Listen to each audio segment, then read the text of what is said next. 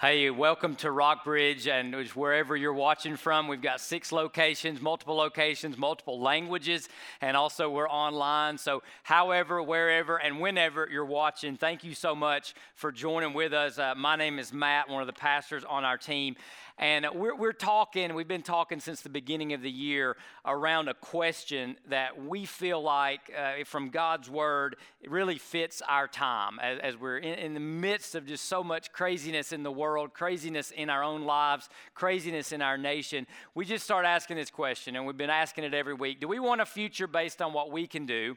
Or do we want something or what, what a future based on what God can do? And then that's been a challenging question.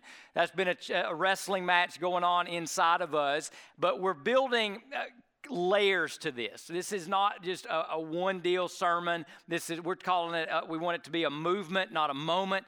We're, we're, examining our hearts, examining our prayer lives, and what we've said as we kicked off this new series last week is that, hey, God has to get us ready for what He can do.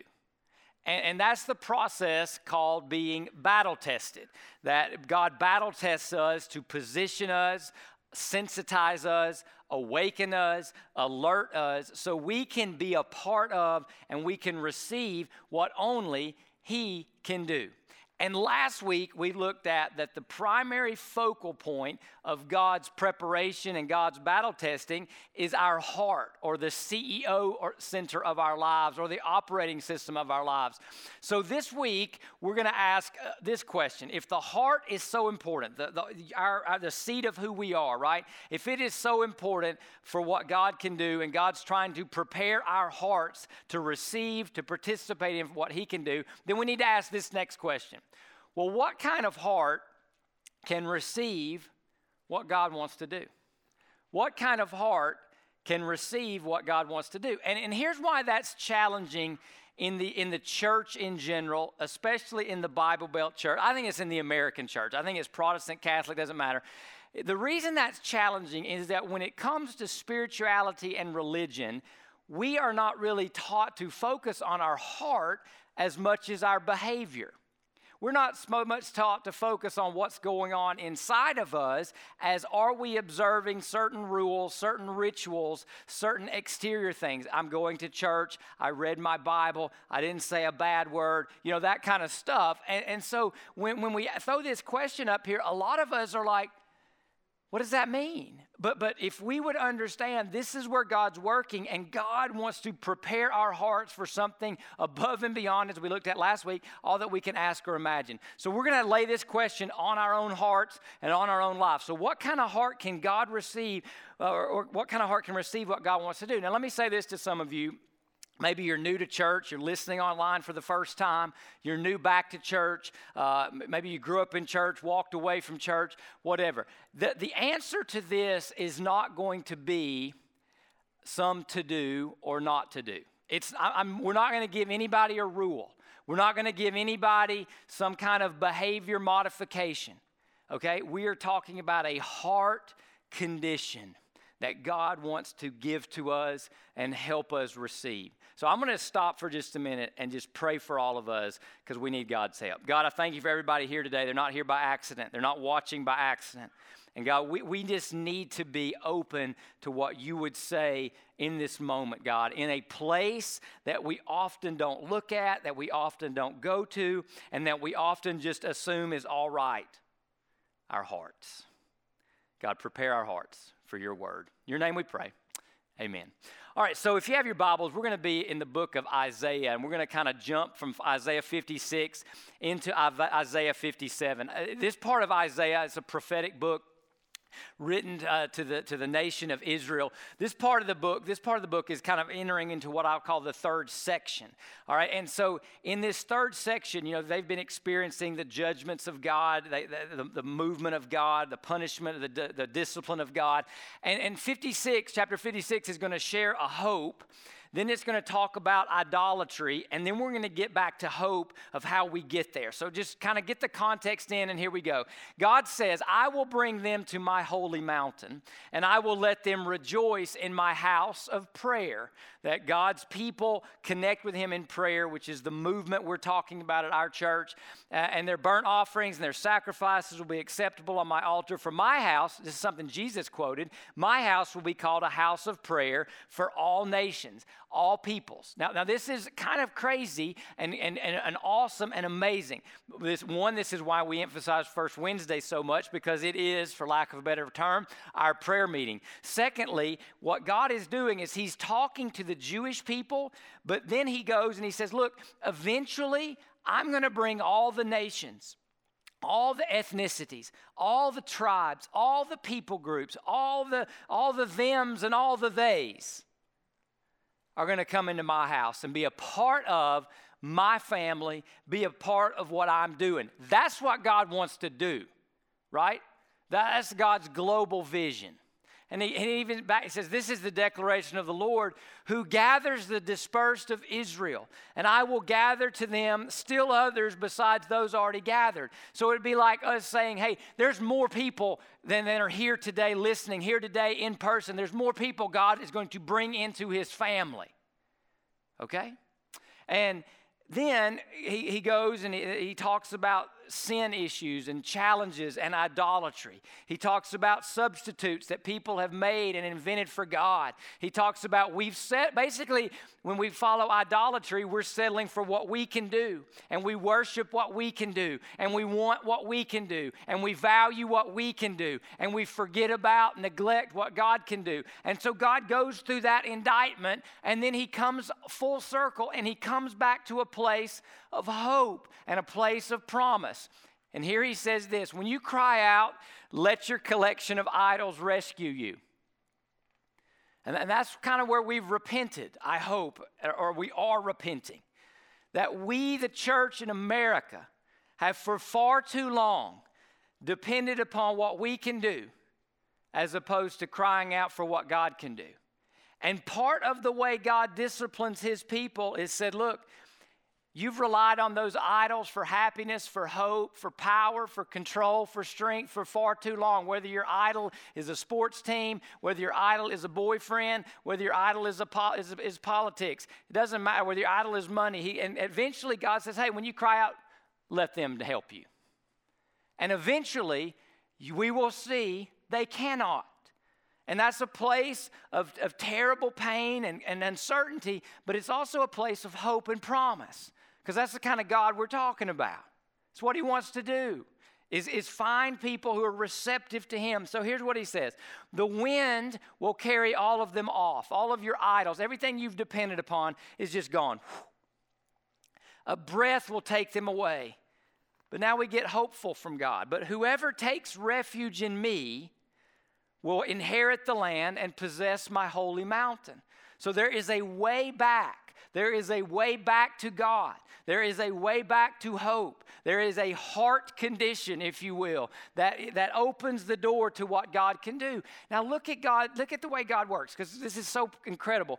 So he says, This is God, build it up, build it up, prepare the way, remove every obstacle from my people's way. Remove every obstacle. This is God talking. So we religion tells you you've got to clean it up, you've got to fix it, you've got to remove the obstacle. God is not into religion, God is into being a refuge. God is into doing for us what we cannot do for ourselves. Let me say it again. God is into doing for us what we cannot do for ourselves. That's our question, right?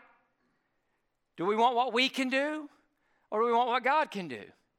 And so this God says, I will remove every obstacle from your path. That's every ob- um, now, now, think about who he's talking about here.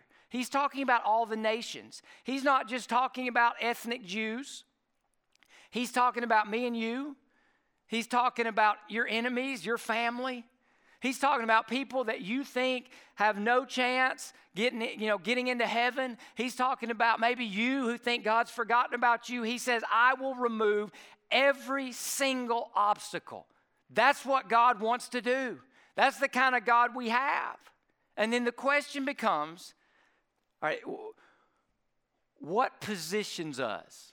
Battle tested, right? What positions us, God, to get in that channel of grace and to receive that promise and to receive that invitation? What positions us? Now, listen, again, we're tempted to think maybe some new knowledge, maybe some new information, maybe some special book's gonna come out, maybe a new song's gonna be written. Or, or, or new tactics. Some of us are, man, I, I, I, gotta, I gotta stop this and stop that. I gotta start doing that, and then God's gonna be on my side. No, no, no. He's already on your side. He's inviting us to Him. But we're just tempted to think, when, when, I, when, I, when we look at this, we're tempted to think, what do I have to do? And that's not even the question. So, he said, I'm going to do all this. I'm going to remove, I want to bring you into my presence. And so, what is that condition? What is go, has to be happening in our hearts? And here's what he says For the high and exalted one who lives forever, whose name is holy, says this I live in a high and holy place so God lives in a place that we can't go because he is completely other and holy. He's high and exalted. He's eternal. We're not. He's pure and perfect. We're not. But he also says, But I also live with the contrite and lowly of spirit. So God says, I live high and holy, but I also live with the lowly and the humble. Isn't that the beautiful thing about Jesus Christ? Jesus Christ is eternal. Jesus Christ is holy. Jesus Christ is completely other. Yet Jesus Christ entered this world in a manger, in the body of in a human body. And he walked with incredible humility. Why did God do that? Why is God? What happens when God is with the lowly? To revive. And we're talking about the word revival, whether it's personal, whether it's corporate, whether it's regional, whether it's national, whether it's global, we need, as the church in America, to talk about revival. We need, as the people of God, to talk about revival. Whether Matt Evans needs a personal revival, yes, I do. Or you, or you, or this church, or these six cities that God has placed us in, we need to talk about revival. But we must talk about revival in the context of what a high and holy God can do and then what position we can get in for God to bless, God to come, God to use. And that is this one position the lowly of spirit, the humble the contrite, those who are sorry for their sins. Humility, then, is the heart condition and the foundation of every good thing God wants to do. That is not something we will learn in our culture. That is not something we can teach ourselves. That is something we must receive and understand from a holy God who is high and lifted up and he works in and for the humble, period. That's not our culture, that's not our nature, but that is the way of God. For God to do anything, listen, listen, listen. For God to do anything worthwhile and good in our lives, humility has to come. Period. If you are a Christ follower today, you had to become humble. If you are to become a Christ follower today, and we will give you that opportunity at the close of today. If you are, if you are or to become a Christ follower, you have to look at a holy God and you have to look at a heinous cross where he hung for you and for me, and you have to be humbled that your sin put him there. And you have to be awed that his love for us kept him there. And then you have to bow the knee and say, Lord Jesus, I surrender. I need a Savior. That takes humility. And the cross becomes the agent that brings us to that spot. If we want God to answer our prayers, if we want God to move in our lives, humility is the condition and the foundation that it rests upon. Now, I recognize something. Because we are blind to what it looks like to be humble and we are blind to the anti the opposite of humility which is pride we need help understanding this. And so I just want to share a story from the New Testament where I think humility is, is exemplified to the nth degree. And it's by this man named John the Baptist, who was Jesus' cousin. And John the Baptist had a ministry. And John the Baptist's ministry had favor. And John the Baptist's ministry had blessing. And John the Baptist's ministry had followers. And John the Baptist had ministry had passionate followers. And John the Baptist was the forerunner of Jesus. And so when Jesus comes onto the scene, something begins to happen to John the Baptist's ministry. His numbers start going down and Jesus' numbers start going up. Now, if you run a business, you know that dynamic. If you follow a sports team and your team's doing bad and another team's doing good, you know that dynamic. I mean, we all know that dynamic. We all know that our economy runs in part on that dynamic. Our pride runs in part on that dynamic, correct? And into that, John the Baptist. So they came to John and said, Rabbi, teacher, the one you testified about, Jesus, who was with you across the Jordan, is baptizing, and everyone is going to him. Hey, John the Baptist, your name is John the Baptist. You're the baptizer, but he's baptizing, and more people are going to him than are coming to you. Now, at that moment, pride is touched or triggered because someone now is profiting or benefiting at my expense. And then John replies to that. And he said, No one can receive anything unless it has been given to him from heaven.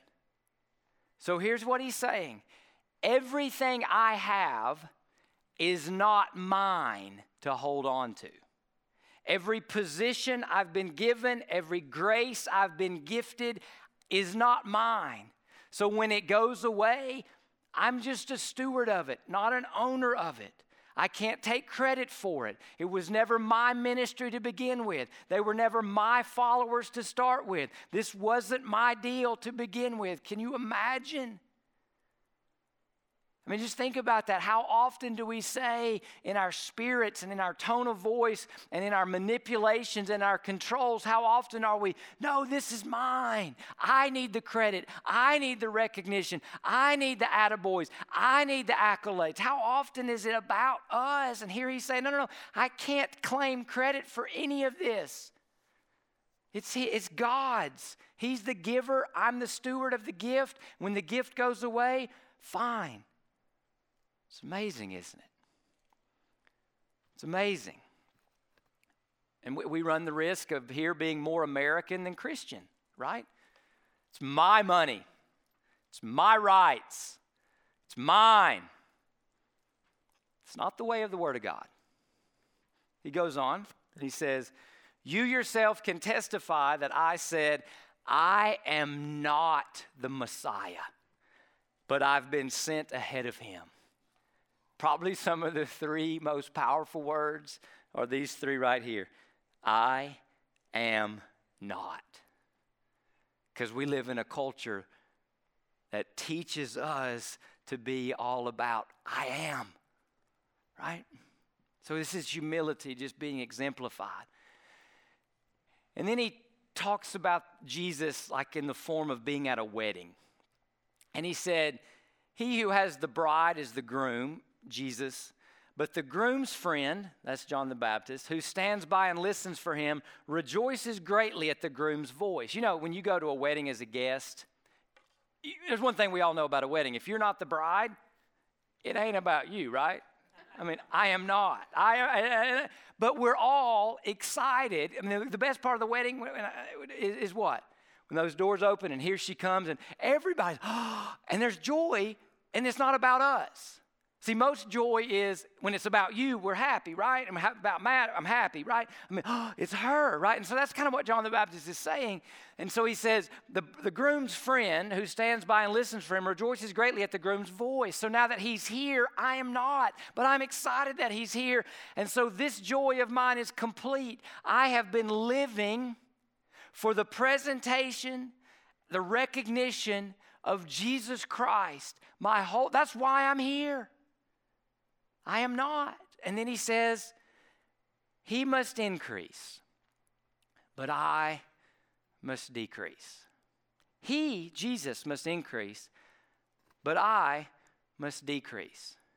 I would submit to you that story right there is the design of God for the Christ follower and the people of God, his church. He must increase, we must decrease. And so I just want to share just my rough definition of the blessable condition, which is humility. When self becomes less and less of a focus and a factor in how we live, so that Christ is seen more and more through how we live. That is humility. That is what God wants. That is what God created us for. And go back to the Garden of Eden. Adam and Eve, in my image I have created you. So go and represent me, reflect me, showcase me, go forth in all the earth, fill it, multiply, be fruitful, and represent me. But what did we do? Man, that over there looks good to me. Yeah, but God said don't go. No, but it looks good to me. What about me? So we go and we eat the fruit. We take the idol and we quit representing God. But He must increase and we must decrease. So, how do we grow? How do we move forward in this position of humility, the lowly and contrite in heart? That's who I will revive. That's who I will do things for that only I can do. How, how do we do that? Let me just offer the following. The first is this well, we ask for it in prayer and we welcome what might bring it. I want to ask our church this question, and I, and I get this from a great book by a South African pastor. He's, he's passed away, Andrew Murray. When's the last time we, any of us have prayed for humility? And, and we're scared to, right? Because we know, we know what it takes to get to be humble, right? We, we, we welcome what might bring it. Murray says you, we ought to learn to welcome anything that vexes us, annoys us, bothers us, because it has the potential to produce humility in us, and humility is the only condition God can bless. Right? So ask it in prayer, ask for it in prayer, welcome what might bring it, because that is the blessable condition. Again, again, for the Christian, hope and humility go together. Now, that is not true of the world. For the world, power and control and possessions go with hope. For the Christian, humility and hope go together. So it's a pair, it's different. And if the world sees us pursuing the hopes of the world, then we are not reflecting the one who has our hope, which is Jesus. So we ask for it in prayer and welcome what might bring it.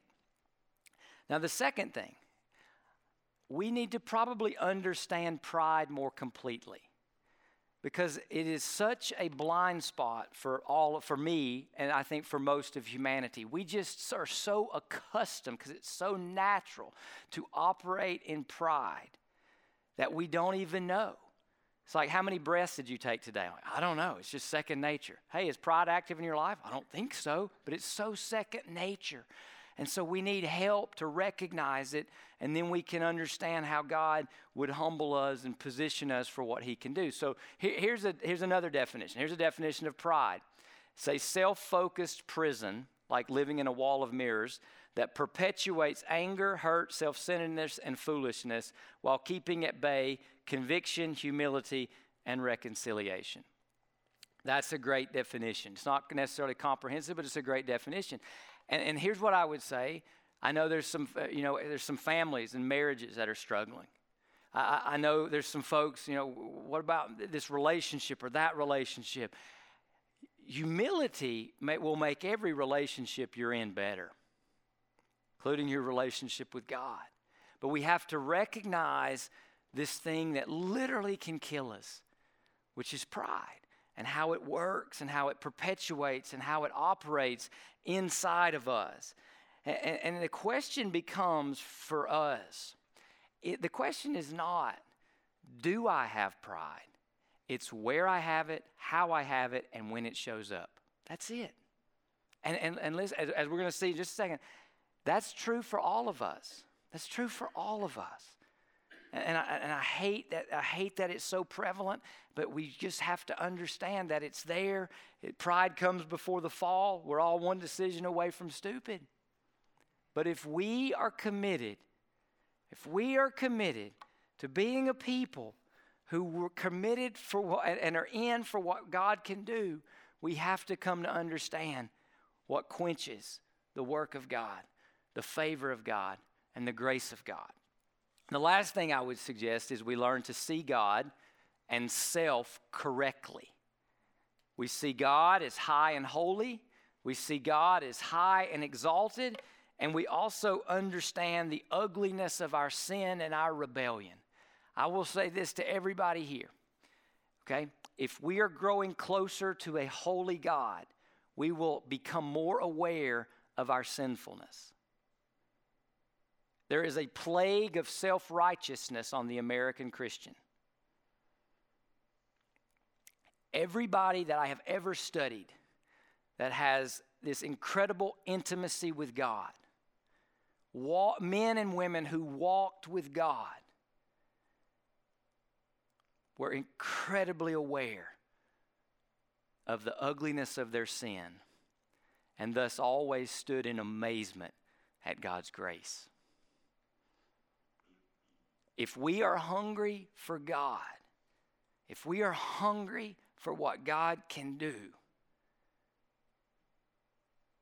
we have to understand how holy He is, how lowly we are in relation to Him, and the great humility He showed to come down to us, die in our place, so we could be with Him forever.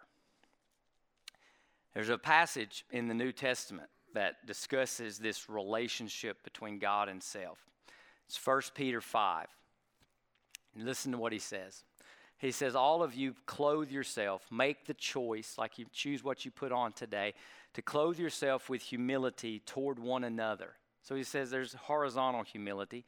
He says this now, because God resists the proud but gives grace to the humble. That's exactly what we've been talking about the, during this duration of our time together today. Does God resist the proud and gives grace to the humble? That's the blessable condition.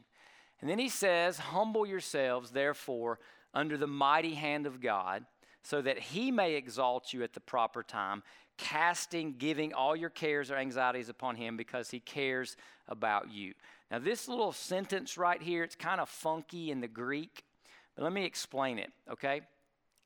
This is a command, but it's kind of in the passive voice. So it's like, really could say, be humbled, but it's humble yourself, therefore, under the mighty hand of God. And the implication of the text is this we can't, in and of ourselves, humble ourselves, but we have a choice in any situation, in any moment, to make a, to, to cooperate with what God is doing. So, under the mighty hand of God, according to 1 Peter, things come our way, which we talked about last week tests, trials, tribulations, incidents, they all come our way. And it's in that moment that we can decisively make the choice to be humble by what God's giving us. So, so it looks like this God allows, God causes, God permits something to happen to us, around us. God does that. It's under His mighty hand. And in that moment, we receive that circumstance not as a chance to grab the steering wheel and assert ourselves. We receive that moment in, as an opportunity to subordinate ourselves and let Christ live in that moment. I'll, I'll read it this way because this might help, okay? He says this We do not teach ourselves to be humble, there's no five step plan. But the main test and opportunity comes when we are confronted, unsettled, and accosted. In the moments when our semblances of control vanish and we're taken off guard by life in a fallen world, and the question comes to us how will you respond to these humbling circumstances that are under the mighty hand of God? Will you humble yourself? So let me say that again. In the moments when our semblances of control vanish and we're taken off guard by life in a fallen world, doesn't that describe where we are? And the question comes to us how will you respond to these humbling circumstances under the mighty hand of God who is trying, wooing, inviting his people into the blessable condition? In those moments, in those circumstances, will you humble yourself? He must increase, I must decrease. That's the fullest meaning of that text that I can share. So, what I would like to do now in closing is I just want us to go into, I, we're going to talk, we keep our eyes open, but I want us to pray. And I'm going to list, I think, seven, the big, big, big, the big seven areas that I think, or God, God's word shows, where these, the mighty hand, these circumstances come our way. And in those moments, we receive those humbling circumstances and then humble ourselves to give Christ a chance to show through us. As I read these and we talk about them, some of you will need to repent. Some of us will need to recognize, okay, that's God's will. That's where I need to go. That's what God's inviting me to do. So, this needs to be a time where we're all talking as one church, but we're also inviting the Holy Spirit of God to work in our hearts because everything moves forward with humility and all of God's grace is flow. But He opposes the proud. So, the first is just when life is inconvenient or annoyances, uh, inconveniences, annoyances, and unmet expectations. That's the first. How do we respond? Oftentimes, anger is a sign of pride. Oftentimes, being frustrated is a sign of pride because in frustration and anger, we're saying, I can't get my way. So, how do we respond? He must increase, we must decrease. Forgiveness is a second area all of us have to learn what do we do when we are sinned against. I believe there are relationships within this church, within families in this church, within employees and employers, some of whom are in this church, some of whom may not, where people are holding on and have yet to forgive as Christ has forgiven you. It is arrogant to believe that we can't forgive because we've got to get payback, or we're letting them off the hook, or we can administer justice better than God can. Forgiveness is a huge barrier. Second, third area is correction. How do we respond to correction? How do we respond when a sermon, how do we, when scripture, when our spouse, when someone tells us, hey, I, I, think you were wrong in how you handled that. I think you were wrong in, in that particular issue. I think you were wrong in, uh, in, in what, how, how do we respond? We're trained, right, to be defensive. But God works through correction. God works through correction. And, and, and so we have to work on correction. We have to work on how do we respond when, when things that challenge who we are would correct us. A couple other areas are, and we, we read this, like anxiety. Or let me go back. So, in correction, I, I had this question. I had this question. And the question was, but Matt, what about when we're right? And, and, and, and, and some people have even said, hey, I think, I think Christians have to fight for what's right. I don't deny that. The question is, how do we fight, right? So, so we're in a world that seemingly is growing increasingly anti Christian or non Christian or post Christian. And so, what if we need to do the correcting? How do we do that? Well, we're not the first group of Christians that's wrestled with that. In fact, when the Apostle Paul wrote what I'm about to read, it was illegal to be a Christian. It was illegal to be a Christian. And listen to what he says. He says, first of all, reject foolish and ignorant disputes because you know that they breed quarrels. And then he says this the Lord's servant must not quarrel, but be gentle to everyone. Now, we don't have to know Greek, everyone means everyone. Able to teach and patient, instructing his opponents with gentleness. Gentleness. Perhaps God will grant them repentance leading to the knowledge of the truth. So we can lay that verse over all the calls for Christians to resort to all kinds of ungodly activities, supposedly in the name of Jesus, and reject it as non Christian based on the authority of the Word of God.